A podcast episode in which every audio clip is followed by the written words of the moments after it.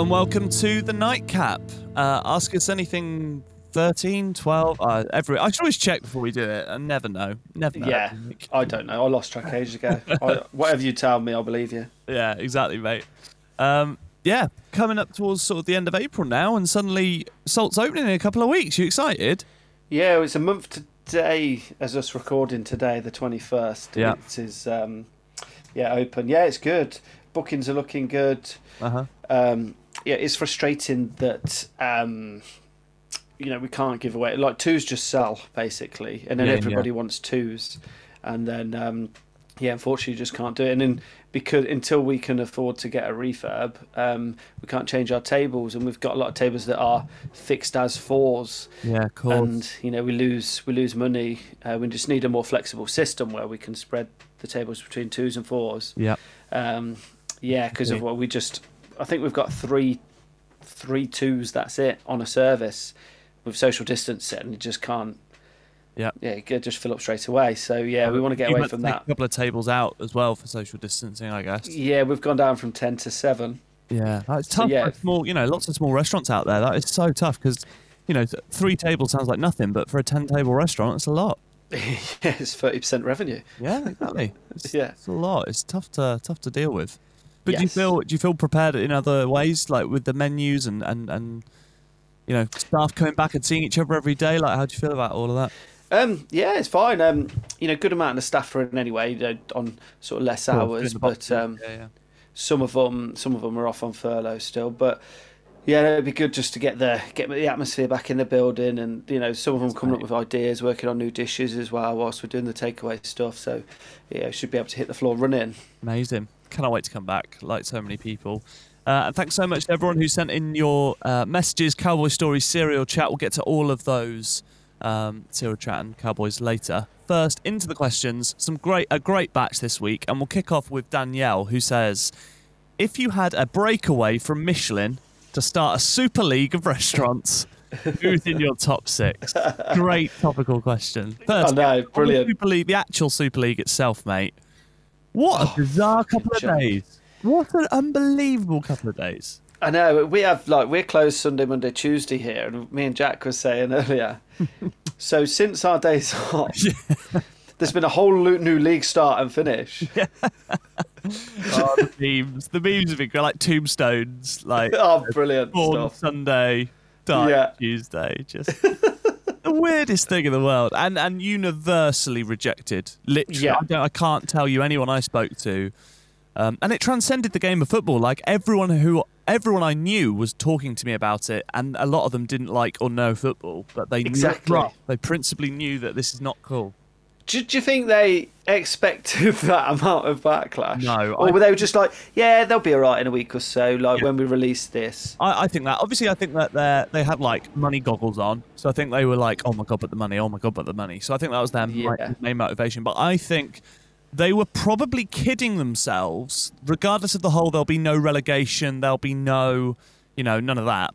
No, Mm. it won't be as competitive. I think they were maybe kidding themselves that people want to see Man United versus Barcelona every two weeks. Yeah, Um, I because it's a special occasion when that, those yeah, things happen. Yeah, but I think in their heads they're like, "Oh my god, like every week, like we'll be spoiled, like all these amazing fixtures."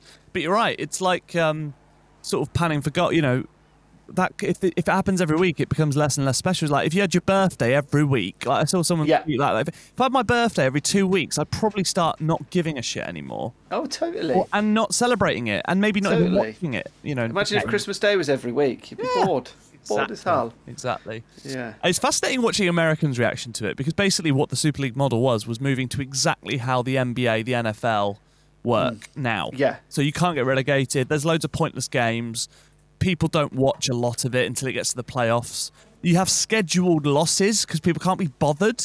Or they Yeah. rest players. And with their, their drafting system as well, if anything, that you get they'd want rewarded to for lose. coming last. Yeah, exactly. yeah. Get the best player. So loads of Americans couldn't understand why we were so annoyed. Yeah. Yeah.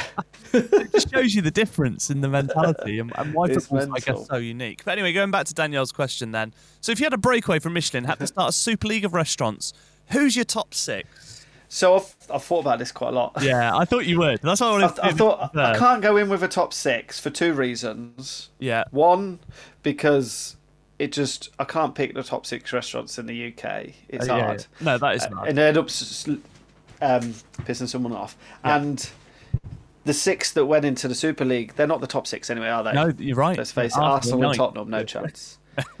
um, you know, however, the- like you know, I know that comes down to different things, but if we're talking about the top top top clubs or top teams, they're not anywhere near. Yeah. So, Um, really, so you've done this based on not who you think the best six are or the, the richest or most famous six. I've You've kind of what? linked the restaurants to the teams. Oh, have you? Great. yeah. It. I was actually cool. speaking with Jack and Brett about it. We were having a bit of a laugh. Okay. Um, I can't wait. so yeah, their their input has been on this as well. So, Yeah.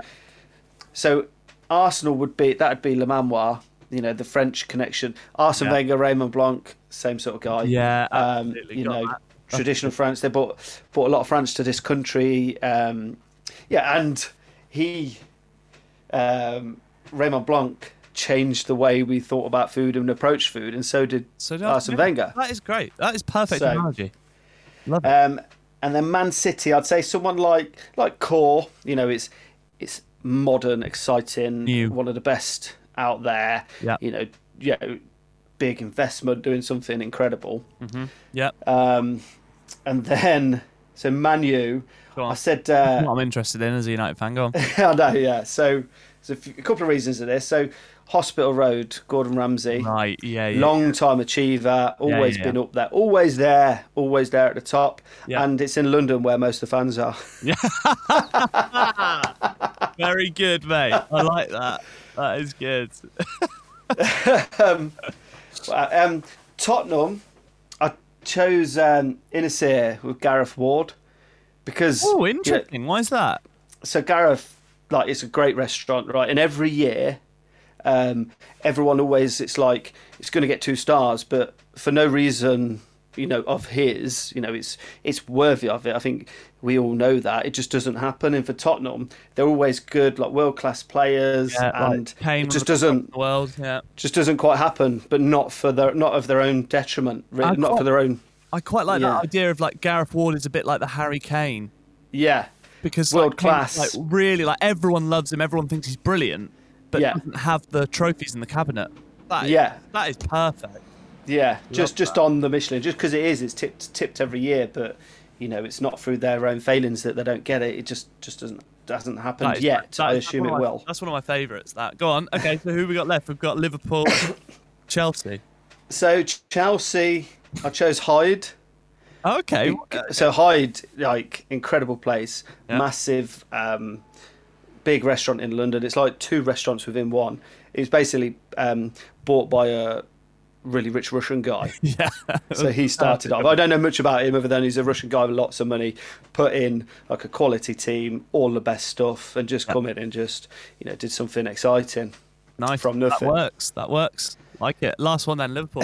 And then Liverpool, I've gone for Le Gavroche. Oh, okay. Like, they they ruled it in the eighties. yeah. Absolutely smashed the eighties, but still going strong. Yeah. No. Yeah. That's really good. That's. I love how much work you put into that. I think we should put this put this up on the socials and see what people make. I Yeah. love the reasoning. It's so so good. Yeah, I did have, did have a bit of help from Brett and Jack, so it's not just me. So they did. Um, Oh, did I, would just- I- I would happily do an hour of you now just doing the rest of the Premier League. That's another podcast for another day. But literally, like your Everton's, West Ham's, all the way down to it might be brilliant. we could start upsetting people. Yeah, yeah, we. That's a separate podcast, right? The- all the championship clubs, all we get down to like League Two, like pubs. Yeah. we could do it. Amazing. Oh, very good. Well, that's a great question, uh, Danielle, and hopefully that will satisfy your need as well. yeah, hope so. Okay, next one here is from G underscore child eighty five, who says, "Should we promote game more in restaurants? Deer, for example, in its many forms, is vastly underused, in their opinion. Clearly, uh, what do you make of that? What was that? Is that a, a true statement? You think? I think yeah, we absolutely should. I think it's really important that we should. Why is Um, that? Why is it Not all game, but but uh, sorry, all game, but mainly mainly deer. Um, so like deer, venison, to to use that as the main example, is one of the most um, sustainable meats, or it's probably the most sustainable meat we have in the UK. Yeah. And I think quite a big what thing, what. I don't think many people would know that. No, no, they it's breed like especially rabbits, don't deer. they? But we don't we don't really. And and that's the thing. Like we Rare. have we have to control their numbers. Mm. We, we have to. Um, so, and this was like really highlighted through the lockdown. So, the past year, so most deer meat is sold to restaurants, right? 80 odd percent or something like that. Wow. Um, I- so, all restaurants close. Deer aren't getting shot. They're only going to the odd farm shop. All of a sudden, their numbers, because their numbers, I think, there was an article in The Guardian about it in January, and Mike uh, Mike Robinson was doing some stuff from it, from the Woodsman down the road. He. Um, because he he's very knowledgeable about all this, and he was talking in there about how it grows in population like thirty percent every year. wow. So properly um, controlling then. It's like, know, yeah, exactly. So every winter we have to call the females. It's it's important that we do, or they just start devastating the woodlands, you know, other habitat of other animals. Yeah. And if we're not eating, you know, obviously because we've not been eating at home, the numbers have just been rising and rising. yeah. So it's, it's it's really important, you know. like the- the, perfect combination of things, though. You know, they're they're, vastly available in England. They're Mm. they're well controlled the majority of the time, and they are delicious. Like it is the Yeah. perfect combination of things, really. There's no sort of Exactly. really sustainable, so people's like conscience is clean. Yeah, exactly. It's not like oh squirrel, we should be eating them. Oh, fuck, they're fucking horrible. oh, not again. Oh yeah. yeah, yeah, venison it is, and um, you know it's a really good argument into against sort of the ve- the general vegan argument of like we shouldn't be doing anything like that at all. This is genuinely good for the environment, and Yeah. otherwise they, they will just just take over us, obviously, but they have no predator at all. Yeah, yeah, you're Yeah, right. so they're, just- they're top of the food chain, but they're herbivores, Yes, they are. which Yeah. is an unusual thing. What we, um what are the common cuts in restaurants, and what should we be eating of a of a deer more?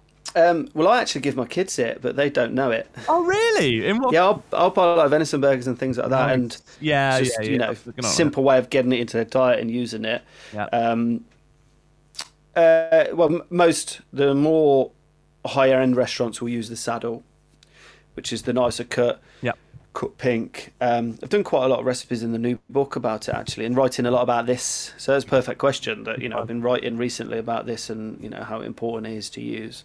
Um, yeah.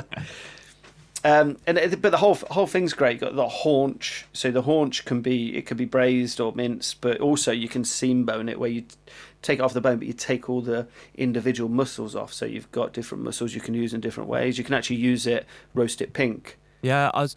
I've had it pink once. We had it was by default. We we ended up having it for Christmas Yeah, about five six years ago, only because we couldn't get a hold of beef fairly last minute, and it was really expensive beef. And we went to a Mm. local farm shop, and they had haunches of venison. We had that, and it was unbelievable. And That's it, you lovely. didn't have to roast it for long either. It was not a No, long no, not at all. It was incredible, absolutely No. beautiful. It's beautiful uh, as a tartar because it's so lean. We do venison tartar a lot here. Mm-hmm. Um, I think that was what I did for you when you had that barbecue mayonnaise. I think that was venison tartar. Absolutely tartar. right. Yeah, you're right. Yeah. Um, you know, the fillets are great.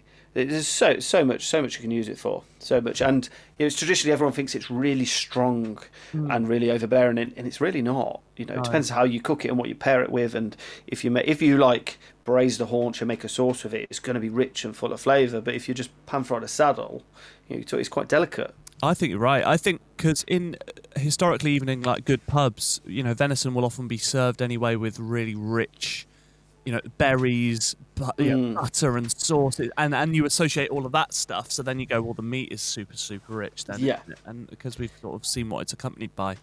Yeah, exactly. Because you know we wouldn't if it was only that way, then it wouldn't really work on our menus. Because I like lighter lighter touch to food, whatever the time of year. Yeah. Um, yeah. So no, I think it's- I think it's a great meat, really versatile, and we should be. You know, if you eat a lot of beef, you know, to to reduce the impact of beef farming in the country, then you know, switch some of it to to venison. It's a simple change you can make. Great advice. What about just lastly on this butchers? I'm just trying to think of my butchers now. I probably go in once every once a week, maybe once every two weeks for something or other. Mm. But I can't ever remember seeing venison just there. It might be something you have to ask for or get in. Why? Why do you think it? Is it just because of that whole popularity? Like we're used to cows, we know and lamb and stuff. Some people might go, "Oh dear, no, I'm not having that." Is that why it's just not in every? Yeah, it's, it's driven by the market, supply and demand, isn't it? It's, Yeah, it's yeah. what the market's driven by, and I think I think as people's skills lessen at home as well, they're scared of things like that and what to do with it. You, you know where you are with a rump steak or a burger or, or something. If you you know you see these unusual cuts, people can be like, or if they have a bad experience of it in a bad restaurant, then they just think it's shit. Yeah. Like people have said to me before, oh, scallops are rubbery. So you know, you had bad Bad scallops, ones. badly Yeah. cooked. Well, I'm gonna Um, next time I go into my butcher's, I'm gonna ask because I've never asked and just see what they say. Yeah, you should do. It's a really Should good do. butcher's, but it's you're right. It's so market driven that it's not just there when you walk in. And I think if, No. if I ever walked in, I'd be like, oh, hang on, I'll have some of that. Yeah, yeah, exactly. And you think to have it more. Good farm shops have it generally, but um, yeah, it'd be nice to see a bit more of it in the in you know just so it's more known for people. Yeah. Not that you're going to get the wild stuff there that is more sustainable, but in supermarkets, it would just be nice just to for that customer awareness, really. Absolutely. Yeah, good one. Great question, that one. Uh, next one's from Matty, who says, if you were on Snack Masters, what Yeah. would you want to replicate? Good question. So anyone who's not seen the show, just quickly, it's Channel 4, Fred Sirieix, the presenter. They get, like, uh, chefs, like, we've seen Daniel Clifford's been on it in the past, hasn't he? Yeah. And they go, they compete against each other to recreate as close as they can a popular food, and it could be everything from a Kit Kat chunky to a Big Mac, or you know something that you know you, you buy as fast food or as a snack, obviously. So, what would you want to do or have a? Well, I was going to ask you this as well. What you what you would what would you want? Most of my favourite ones have been done on there, oh, really? Well, like Zinger Burger what- and Zinger Burger. Yeah, the, Yeah. Like, yeah. There's been uh, all all sorts of like quavers and things like that have been done. I would. I wouldn't do a crisp or something. That would drive me mad, and I, I'd stop caring. do you know what I mean? Like, just it's just a crisp. I'd be annoyed. I'd be, you know, it's very technical. Like getting the aeration. I just don't know. What was funny watching Daniel Clifford's episode? He did the the Kit Kat, I think. He did Kit Kat, and he did one Oh, this week as well. I've not watched it, but Oh, Shred is another one. Ah, Shred is him against Claude Bosi. Oh. I haven't seen it, but no, I haven't seen that one yet. Um, but yeah, he got so into it, he was spending hundreds of pounds on bits of equipment from around the country just to Yeah. try and perfect this Kit Kat, and he got nowhere eventually. But it's just hilarious. What it's a great concept for a show. Yeah, I'd like I'd like Double Decker. That's one of my favourite chocolate bars. So. Yeah, I, I was going to say similarly. I was going to say the Snickers because that's my that's my favourite chocolate bar. I know it's very Yeah. popular, but it's just got everything. It's got the chocolate, it's got the, that nougat texture, and then the yeah. caramel, and then nuts and chocolates like my favorite. Like so that to try and recreate that, I'd love to do. I think. Yeah, Because and then the tasting process, I'd never get bored. yeah. Quite simply. Uh, okay, next one here is from NSD160 who says, "What's the best way to heat up blanched veg to serve?" Technical question. We have a technical. Yeah, it's quite quite technical. Yeah. Um, I well, I would I would say, where possible, where possible, don't blanch it. Hmm. Uh, it depends if you're in a restaurant situation or home or what. I mean, we we here we don't really tend to blanch veg. Um, so if asparagus is on the menu, it will not be cooked until it's um, ready to go out the door. Okay. ready to go over the pass. So, you know, the asparagus, even if it's the jumbo stuff, it'll be peeled just before service, wrapped in a nice damp um, cloth, and wow, then right um, before it's being made. Wow. yeah, and well, I won't chuck it in a big pan of boiling water for that. It will just be a shallow pan, um, splash of water, lid on, like straight up to the boil for about a minute, and then knob of butter to create the emulsion, and then out. Yeah, same with most green veg like that. I just wouldn't. Um, we just don't because again, it's it's smaller portions, it's quicker, and obviously we want the food to be as fresh as physically possible. Yeah. Um, so yeah, it's not something we do. But if you know on bigger numbers, I understand that you have to do it. But the be- the best way is generally to reheat it in the way that you've done it. Blanch. Sometimes, so if you're if you're doing a big party and it's green beans, and they're all pre-blanched and iced, then you need to throw them back into a large pan of boiling water. right. Okay. Really, really big pan. Yeah. So it's coming back to the heat quick. Out, you know, knob of butter, glaze it up. That's the kind of thing you'd do. That's not the kind of thing we do here. But um, or if you were doing it on a small level, and if you if you did want to pre-blanch them before service, then you'd pre-blanch it, ice it, and then I would just in a small pan, red hot. If you're doing it by the reheating by one one to two portions, Mm-hmm. do it in a small pan, really quick, tiny bit of steam with a lid on, Yeah. and just bring it up to heat like that. Uh, but it will overcook very very quickly Nice. if you're doing it like that. Yeah. Understood. Um, that's that's one thing I've uh, sort of I guess I've only noticed in some of the conversations we've had about things you do at Salt specifically. I guess Mm. the advantage to having a ten table restaurant is stuff like that that you don't have to maybe do little compromises like blanching stuff and then leaving it ready to pop out again. You Yeah. can do it really fresh because of the, the numbers. That's quite that must be satisfying. Yeah, it is because it is the best way to do it. You know, like like green veg especially. Um, you know, I've worked in restaurants before years ago. You'd blanch it and then they'd put a two, three day shelf life on it, and it's disgusting. Yeah, yeah. Like, it's absolutely disgusting. Mm-hmm. Like the next day, like it might be, it's like edible, but it has a smell to it straight away to me. And asparagus, I just hate asparagus being unless you're blanching it and you're going to serve it cold, like dress it for a salad or something. Yeah. it's fine. But if you're blanching it, reheating it, I just, I just don't think you need to. We cook it from raw every time. Yep, fair mate. Good advice. Next one's from Tom Martin, who says, "How do you decide how you're going to plate a dish?" Cheers, lads. Love the pod. No props, Tom. Yeah, that's a great question. I don't think I've ever asked you that. Like, where do you have a process, or do you just is there some trial and error to it, or do you? Ge- generally, that is like the very, very last thing I think of. Uh, it kind of automatically, gradually, this picture builds up of what it's gonna um, look like, but that's not forced. Like I've said to you before, like I'm so terrible at drawing, I don't tend to draw Yeah. dishes out. Yeah, yeah. I think that's not because it's not just because of that. It's not how I think. I think like, oh, what you know, say say it's asparagus because that's in at the moment, and we've just been talking about that. I want to, I sort of start tasting it and thinking about it and what it's going to work with, and all of a sudden you know the ingredients that are going to work. Then you're trying it out, Yep. and you just, it sounds silly, but you just put it on the plate. Generally do. You just spontaneous, not almost not overthinking it. Just- Yeah, yeah, because the presentation, yes, it has to look great, but I think if you've got great ingredients that are beautifully cooked and you've got the right balance of them, Mm. then making it look nice is the really, really, really easy bit. Yeah, like that, sure. that does- I, sh- I shouldn't be for it, stressing or wasting any energy over that because it's not as important. Yeah, fair. You know, if you've got it all together, it's easy to make it look nice. Quick question though do you have you ever or maybe in the past not as much now but do you ever you know get that all right the components the complexity the, the cooking's all great and then you come to play it and then you look at it and go shit that looks shit and then start again Uh, yeah, sometimes. Yeah, yeah, yeah. You Yeah? do sometimes, and it, sometimes it does. Again, yeah, I'm not like looking for presentation first, but sometimes it it doesn't look right. It's hard to think of any examples. together yeah Yeah, and there there are ways of uh, describing some of the dishes and how they look, like little in jokes in the team. oh go on give us a So there's one called side boob. right Yeah. So it's, it started at Mallory. So we used to do this dish. It was like, um, like cured salmon, um, Cornish crab, and like sea vegetables and um. And it was all kind of built in together. Yeah. And then we used to compress the leaves of uh, gem lettuce, and so we used to like cover it, but you only saw a little bit on the side.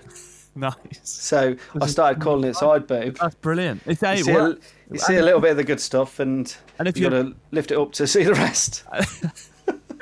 and if your colleagues know you can say oh, uh, how we how are we dressing this salmon? Yeah. side boob. And they know straight away. They know Yeah, so Laura, Laura and Gibbo here, if you say to them side boob, they know how they to know what that's brilliant That Yeah, even if it's hispi cabbage. Do um yeah, lamb shoulder with a goat's curd and side boob. Lovely. Mate, this is too good. you, I you've opened up a whole can here, though. Could anyone, right? Anyone come into Salt in the next few weeks or few months or whenever you booked it?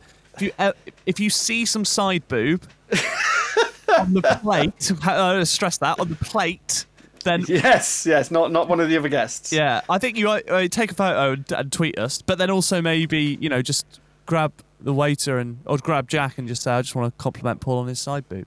I think that that, that is absolute gold. Are there any others? Um off the top of my head, no, that one just That's come to fair. me. That is brilliant. Because I, I think Laura said it to me a couple of months back. We were talking about yeah lamb dish and like should we do a hispi side boob? and she, like she said it to me, but that's normal to me now because that's that's the way we talk. We're not talking about boobs. No, of course not. It's, not, it's, it's transcended its meaning. You're just like, no, it's actually a technical term. It's, Yeah, it's a technical term. it has a purpose. This is great. Nice one. Okay, uh, next is from Sam, who says, uh, "When did you? When do you think you found your style of food?" So when did you? You got? I got. I mean, I remember when you talked to us about you know opening Salt, and then finally it was like this chance to then do the thing that you just Mm. wanted to do in the way you wanted to do it. But did was there ever like a, a light bulb moment in your career that you remember going, "Oh, I think this is this is like my identity here." Well, I I know when I realised what I wanted to cook, which was when I was at French Laundry, Right. and yeah.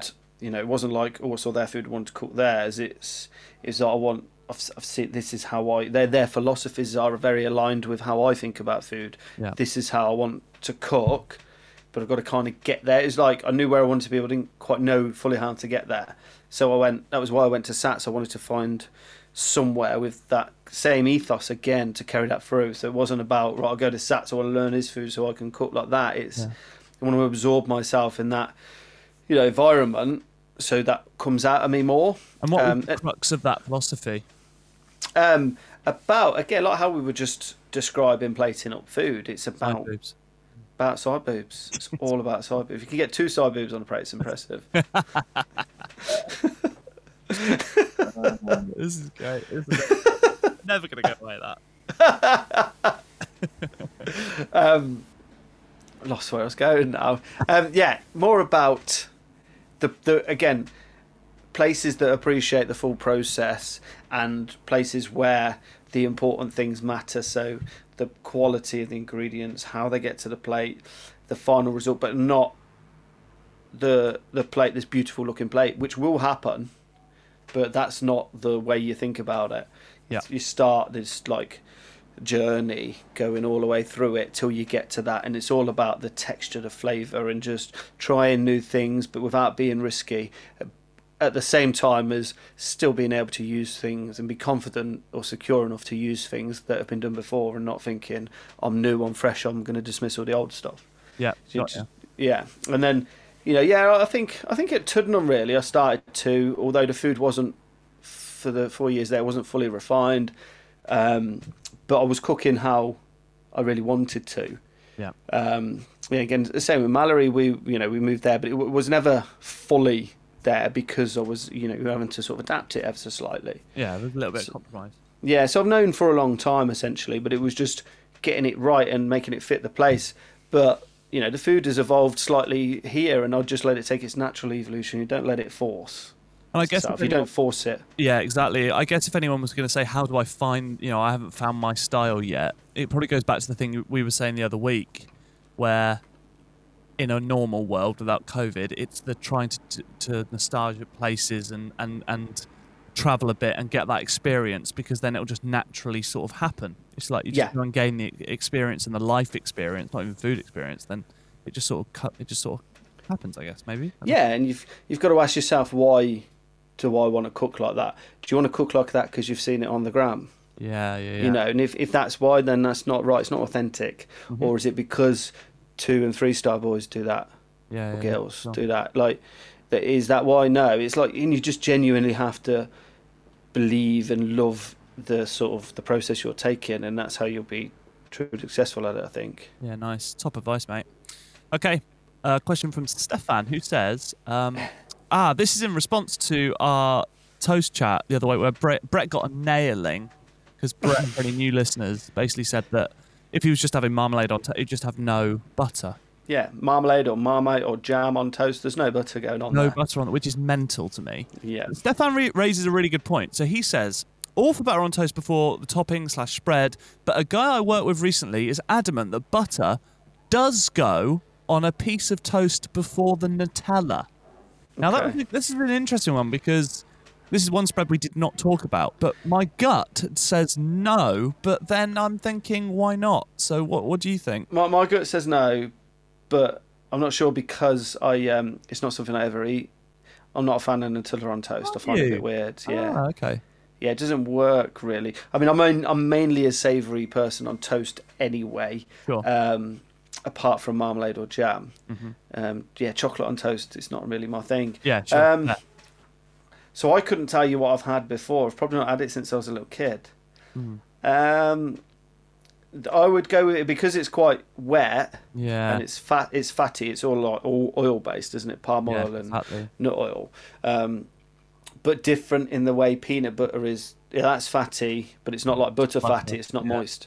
Um, so I, I'd I'd probably go with no because I don't think it would need it because Yeah. I don't it's think got you'd miss it's it. got that fat. Yeah, I don't think you'd miss it if it's not there with Nutella, especially. Yeah, I think that's a bit weird. But I mean, See, I- I'd still try it to see like, is this bringing enough to the table? So I had last night. I just I had a um, I had a crumpet last night, and I I didn't have any butter. The butter was in the fridge. I normally have it in the cupboard, Mm. and it was rock hard, and I didn't want to fuck about spreading it. So I just got I've got some of the Marmite peanut butter in the cupboard. Oh, nice! I just put that in it, and it was so dry. Oh, yeah, I bet. It needed butter as well. Yes. So confirm what we spoke about last week. Good. Thank Peanut butter needs butter for me, especially on a crumpet. Yeah, I'm uh, in all agreement, and I don't think it needs it before Nutella. So maybe Nutella's in a unique club of its own that it doesn't need butter. I think it's weird enough to be on its own anyway. Yes. Yeah. Yeah. I'm with, you. I'm with you. There we go, Stefan. We've cleared that up. Okay, we've got some lovely cowboy stories this week. I think we've got like four or so. So let's get through these. They're really good. A really quick one to start us off from Matt, who messaged us simply saying um, that he knew someone that blended garlic bulbs, so I guess raw, Yeah. straight into a tin of tomatoes to make a quote unquote pasta sauce. Disgusting.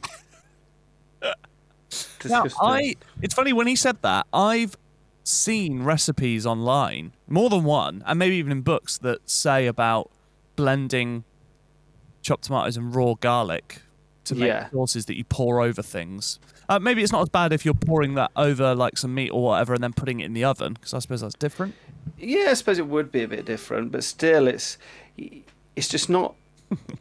It's not the proper way to do it. Um, you know, you there's a reason you cook the garlic out to develop the flavour. Yeah, yeah, yeah. You know, you're developing the flavour which permeates through the tomato or, or whatever it may be. Just blending in just doesn't do that. You just blend in a raw garlic through it. Yeah, no, that's it's pretty Yeah, grim. Raw just- garlic is I'd love to hear a guy like that try and defend the reasons why. it's just lazy. When they should just be honest and just be, an I'm Yeah. lazy fucker. Yes, you're right. That is, there is no other reason. Yeah. Number one reason for doing that is laziness. Therefore, And it, I, every guy, their attitude, every fucking person that does that will always try and justify it with some bullshit reason of, yeah, I've seen this chef do it and uh, it's a really well recognised technique. And fuck off, mate. Just say, and we'll understand. Say I'm a lazy bastard.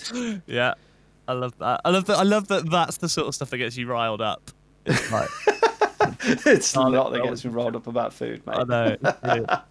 But it's, actually, it's weird about garlic, isn't it? How something that is so like garlic. I mean, just the taste of like a garlic. You know, just simple garlic butter on some bread is just one of those. Mm. But raw garlic is like horrible. Yeah. It's so over. Like, isn't it weird that something that is you can Yeah, have in so so many different dishes as well. Garlic is in there and it's beautiful and it's you miss it when it's not there. But yet raw, it's like look, no, Yeah. nowhere near that. Yeah. It's quite. It's man, the closest we eat it to raw is garlic bread because you'll blend it into your butter. Yes, yeah. and then bake it, and it will have a slight rawness to it, but it works because it's in the bread and it's slightly cooked, and it's just two ingredients in it: garlic and butter, essentially. If you're making garlic butter, are you do you roast off the, or do you like make a puree out of it first, or No, I tend to the classic way is you just like hache it and fold it through the butter. Yeah. Uh, it is nice to do roasted and bind it through the butter. Yeah, it's yeah. nice, but you get a very very different animal. Um, there was I, I saw this on it when I was like a teenager. I saw this on a Jamie show, uh, one of his shows, and, and I actually thought that this was quite a clever. Oh, uh, this would be interesting to see whether you think this is cowboy, whether this is this is a hack because Okay. this is a hack.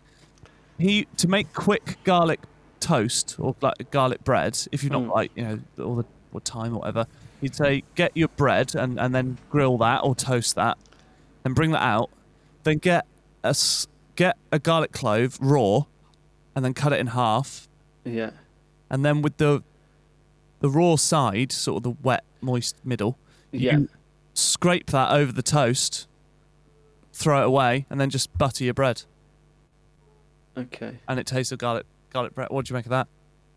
Um, it's a bit odd, isn't it? If Hey, feels it, like a no, waste. it does work because you take and it oh yeah, of course it does. Yeah, taste of it. So, but Yeah. cowboy.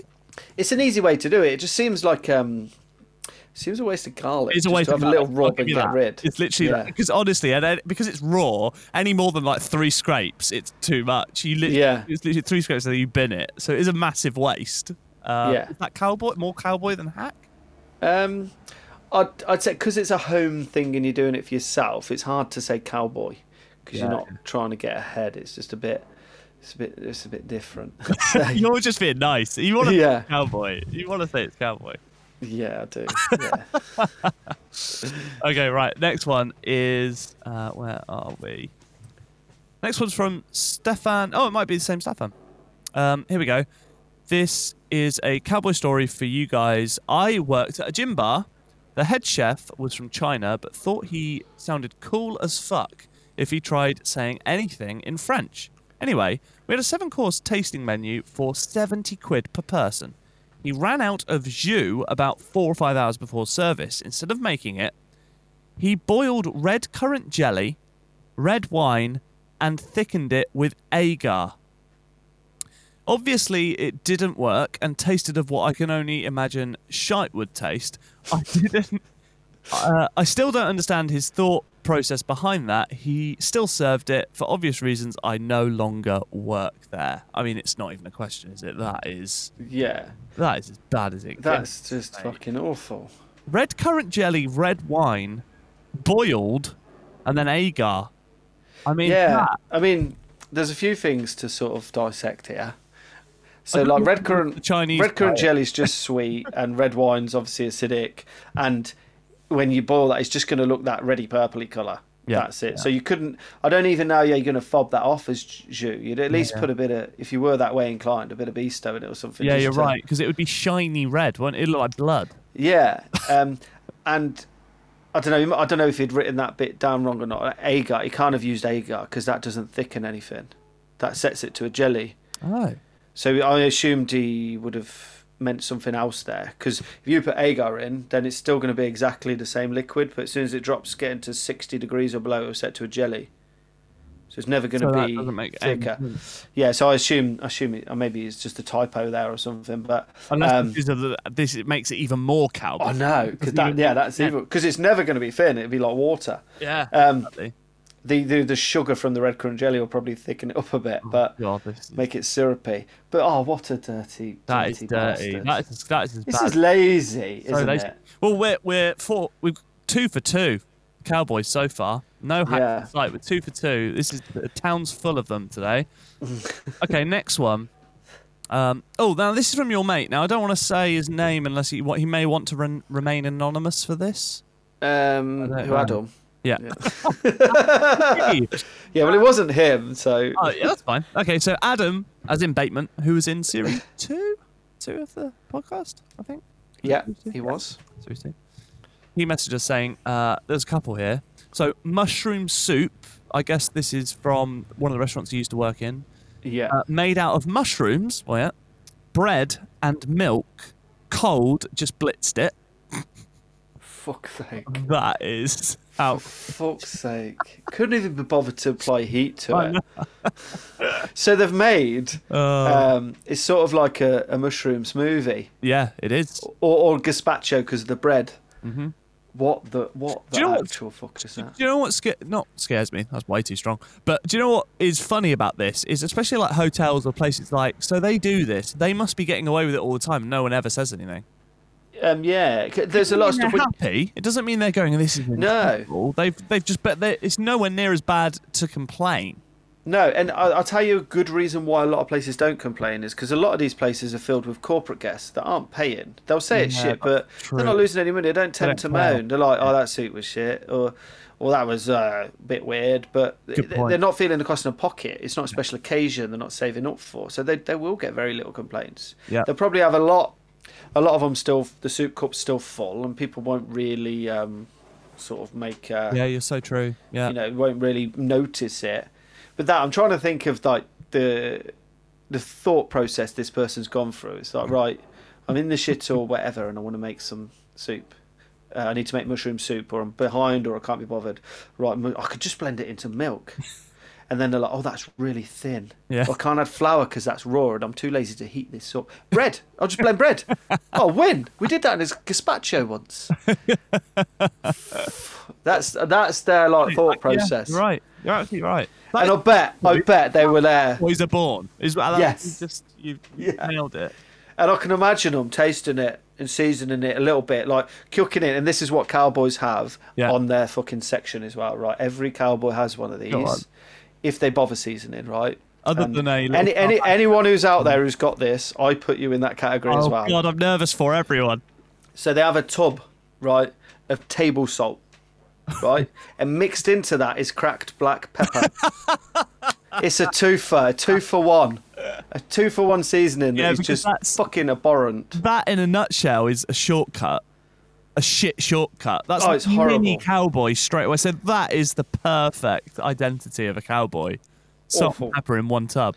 Because they season everything, and it's like this: this big claw hand comes in, unloads like, and then even if it's something white, you've got all these because it's not ground pepper; it's cracked, so they're Yeah. almost half fucking Oh, peppercorns. Some of Yeah, them, yeah. They're like that. No balance, no, Yeah, no. It's just like balance as well because it's not even like yeah this needs more pepper and less salt. You know, it's just every dish same applies. Bang, bang, Yeah. bang. Oh, So I don't care what stick I get from that. If you have that, you are a cowboy. That is it. And I, I know a lot of people will agree with me on that. At the minute, is a cowboy looks like this. They've got salt and pepper pot to, m- combined.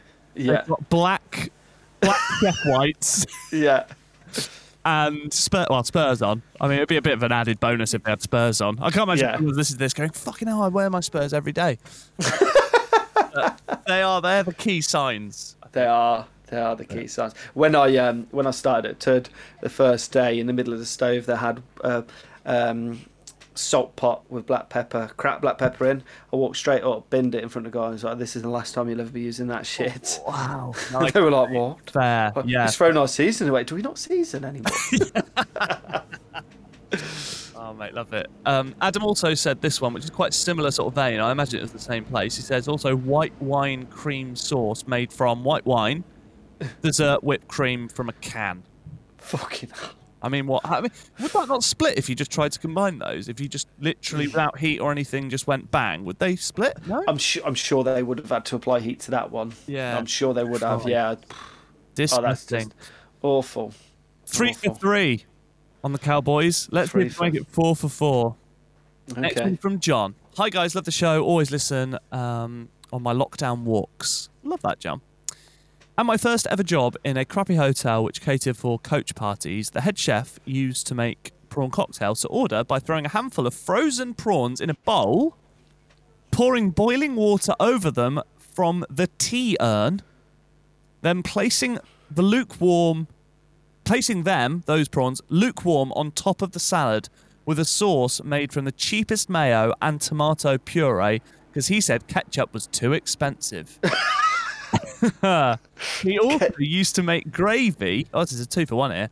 Make gravy by boiling a pan of beef bouillon made from a tub, getting a ladle of oil directly out of the fr- the dirty fryer mixing it with a handful of flour, then whisking it into the boiling pan of stock to thicken it. Safe to say, I left there immediately after witnessing this utter rodeo, along with another chef then that started a few days before me, who then I believe reported them to the EHO. Thankfully, I got a job at an amazing Three Rosette Country House hotel and could start learning properly after that. Nice one, John. Great message. Unbelievable Cowboys here. Again, not a question, is it?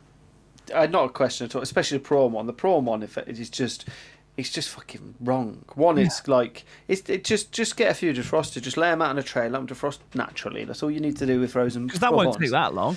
Yeah, it's not. It's not even a job. It's not like a, a job. You're not having to peel them and blanch them. They're just Yeah. there. You just defrost them. It's that's the height of laziness. Oh, um, and what can happen? You put boiling water on them. This quick defrost. They're gonna.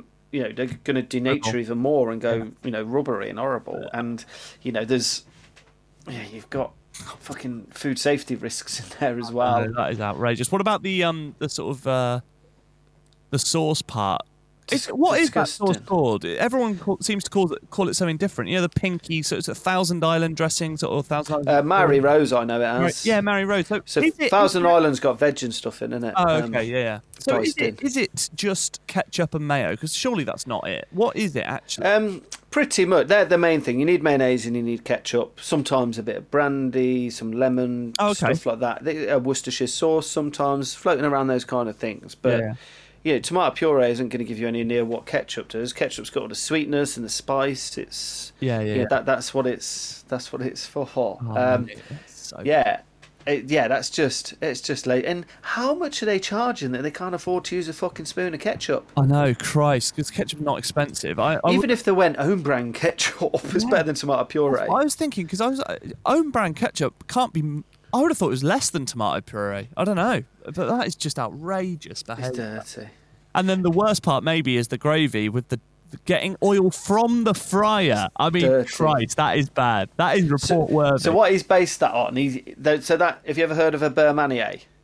Yes, but So that's it. I've heard So of it, but don't tra- know exactly what traditional method of thickening sauces. Oh. it's like doing a roux backwards. Sorry. I'm not a fan of it really. Yeah, with the with flour and butter together, like making. Yeah.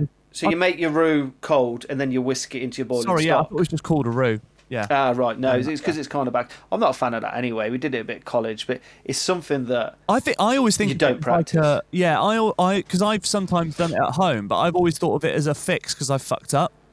Yeah, that might have been how it's created originally. Who knows? But um, Saves you out of the. I'm just not a fan of it. I don't feel you've got the right control over it. So it's not something. It's not something many chefs practice really. No. So he's thinking beurre manié, but he's using dirty fat from the fryer. It's what outrageous. dirty bastard! It's gonna smell of that Yep. fucking fat. That's disgusting. This guy. Because you hear of people making like big loads of bechamel with a beurre so doing it the wrong way around. And I think I I don't like that because you know the milk starts to catch at the bottom, Yeah, yeah, yeah. and then you've got yeah. to cook it more. You've just got to you just got to go with the, the classic roux and cook it out as you go, and it's ready. It's not it's Cool. not hard, especially on on mass as well. Yeah. Fuck me. Well, that's the sheriff, and we're four for four. Everyone is in. This is the biggest. Fucking lot of sheriffs in this town. There is. There's too many sheriffs for this town. Unbelievable. Oh, we need to, we've got to get some merch now. I'm thinking not just the mugs with the sheriff's badge on that you can give to people, but Yeah. now deliberate black pepper and salt pots. But you have to take them home because obviously there's no place for them in a kitchen. But that is brilliant. Just your, your cowboy salt and pepper pot. That's it. Yeah. Cowboy salt Yeah. pepper pot. That's just brilliant. brilliant. If anyone out there listening can ha- make that happen for us, get in contact because we would love to start dishing them out to people. Yeah. Sort of secret Santa gifts at Christmas in the kitchens. Okay. Uh, bit of Cereal Chat. Just quickly, I know Brett, as in Brett that runs the cooking school with you there at Salt. He um, wanted to comment on hot Weetabix. Yeah. Yeah. Now, uh, I I know a lot of people do this. They heat their Weetabix up. Like working in radio, there's a guy that did a breakfast show in the same building as me, and every day, like clockwork, he would like as soon as his show finished, one minute passed, he'd go to the kitchen, Weetabix in, measured out the the, the same amount of milk every day, and he'd heat that up, and then sprinkle a bit of sugar on it. I bet he folds his gym jams. Definitely, he was that kind of guy. Really lovely guy. Got on really well with him, but so Yeah. particular, it was unbelievable. I just, I think if you're heating Weetabix up, I would just rather have. If I'm having a hot, I'd just rather have porridge. I don't want. hot- All right. Yeah. like, I'm not the biggest porridge fan in, in the world anyway, but I just don't see. I prefer Weetabix cold. I don't think you need to heat that up personally. Yeah, I mean, when I was younger, sometimes we definitely did have, would just Weetabix in, you'd heat it with the milk and pour it over Mm. like that. Yeah, that was um, it was all right. It would turn mushy very quickly. Oh, really quick. Um, yeah. And it is like a weird porridge. It's porridge that's not porridge. Yeah, exactly. Because porridge, if there's a bit of bite to porridge still, you still feel like you're eating it. Hot Yeah. Weetabix in milk, you're not biting. No, it's mush and it's slop. It's sort Yeah. of like soup. It, it's Yeah. odd. I just, it's not satisfying. But what did Brett put on top of it? He said oh. I don't have them in front of me. I don't think. So- um, crunching up cornflakes. Oh, that was wasn't it. Yeah. yeah. that's So fine. It a bit of substance. Yeah, Yeah. That, that works.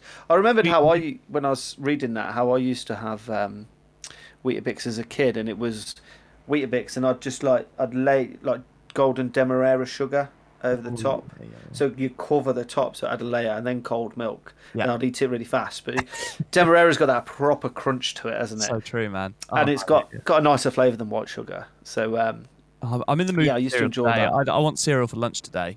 I really do. but I, c- I couldn't have it with sugar over it now. no. It's no. too too much too sweet. I'm No, getting too old now. I'll often put like some, depending on the thing, like if it's muesli or something that's got no added sugar, like a bit of honey for that, like. Uh, yeah, yeah. but but I sweet. never just chuck sugar on the top ever now. No, Never. no, that'd be Yeah, weird. when you're a kid, you're like. Yeah, when when I was a kid, I used to want it on Frosties, and Mum would be like, "No, you can't." like, no, no, Frosties. I normally have it on my cornflakes. That's it's already got it on. That's like, but I, like I wanted the crunch of it. Yeah, that's like having mashed potato and roast potatoes for Sunday together on the same plate for Sunday, which is I know a common thing. That's too, Yeah. too much. Wait. Yeah, Ah, amazing! Great batch of questions this week. Yes. really Keep good. Please keep them coming. We'll we'll endeavour to keep doing this until we can get guests back, which uh, again, as we say, is, is very soon. Um, let's do one way road to beer.com. Where are we at? Oh, it looks good every week. It looks better and better. So, as we know, we can now have beer in beer gardens, parks with five friends, beer slash food in the pub. Salt opening up from when people are listening to this. Twenty-four days. Yeah. That is nothing. That's all right, isn't it? Inside. Yeah, I went out Saturday with some mates, and by by midnight it was bloody cold. I had my big coat on. It's tough, isn't it? Yeah, Tough. Yeah, we did that Saturday night. A few people came over for a couple of beers. And we sat out on our decking, and it was like eleven at night, and we were like, you know, blankets and cut. We were like, what are we doing? Like, this is desperate. This is. Yeah, we went to the Woodsman just down the road from here. Oh, yeah, Friday. yeah, It was how was lovely. Uh, just me a couple of mates. Lovely, and the food's great there. Just had some Yeah. nibbles, and I I started at five, and I was on the cocktail straight away. It was like Oh, old fashioned straight in there. Oh, but I started with one that I never mentioned actually, and I absolutely love a Bloody Mary. oh okay. Love Yeah, it, especially because I had a hangover Saturday anyway. Ideal. Straight straight in with a Bloody Mary. Mm, carry the dog. Beautiful. Um, yeah, and then they were giving out hot water bottles there actually, which I thought was a really nice touch. Wow. Now Yeah, that all like nice colour. level. That is. Yeah, it's If I was awesome them, touch. that'd be front and center of the website before the menus. yeah, We yeah. have hot water bottles like that. Yeah. is just. I don't care if your beers taste of piss. I'm coming. and it was only uh, like my mate. I'd booked it for my mate, some mates from Coventry, and they just couldn't wait for like their first pulled pint in Yeah. five months or whatever it is. and it is different. It does taste different. Uh, but they they didn't have the uh, beer on draft. No, they were good. They had to drink bottled beer. oh, that is that is devastating because that was the one thing. The first time we went back, we had a pulled pint of purity yeah, nice. gold, and I just because the bottles uh, it still tastes great, but you know you maybe you leave them you get them straight out the fridge, so they they are too cold, and then they're too fizzy because they may Yeah. have a bit of sediment in the bottom. The pulled pint is is just a different experience altogether. It is, isn't it it? really is. You can't. They were good. It, and the, the guy said, "Well, you know, we just we're not expected because it's not a pub. They're not expected Yeah. to be that busy, so they don't. It's not worth getting all the lines That's up. fair. So fair enough. Yeah. So then we went down to a pub and stayed there for like five hours. Nice, mate. What a day. What a time to be alive. It's all I know, right? all coming back. awesome. Right, same time next week. Yes, mate, definitely. Catch you later.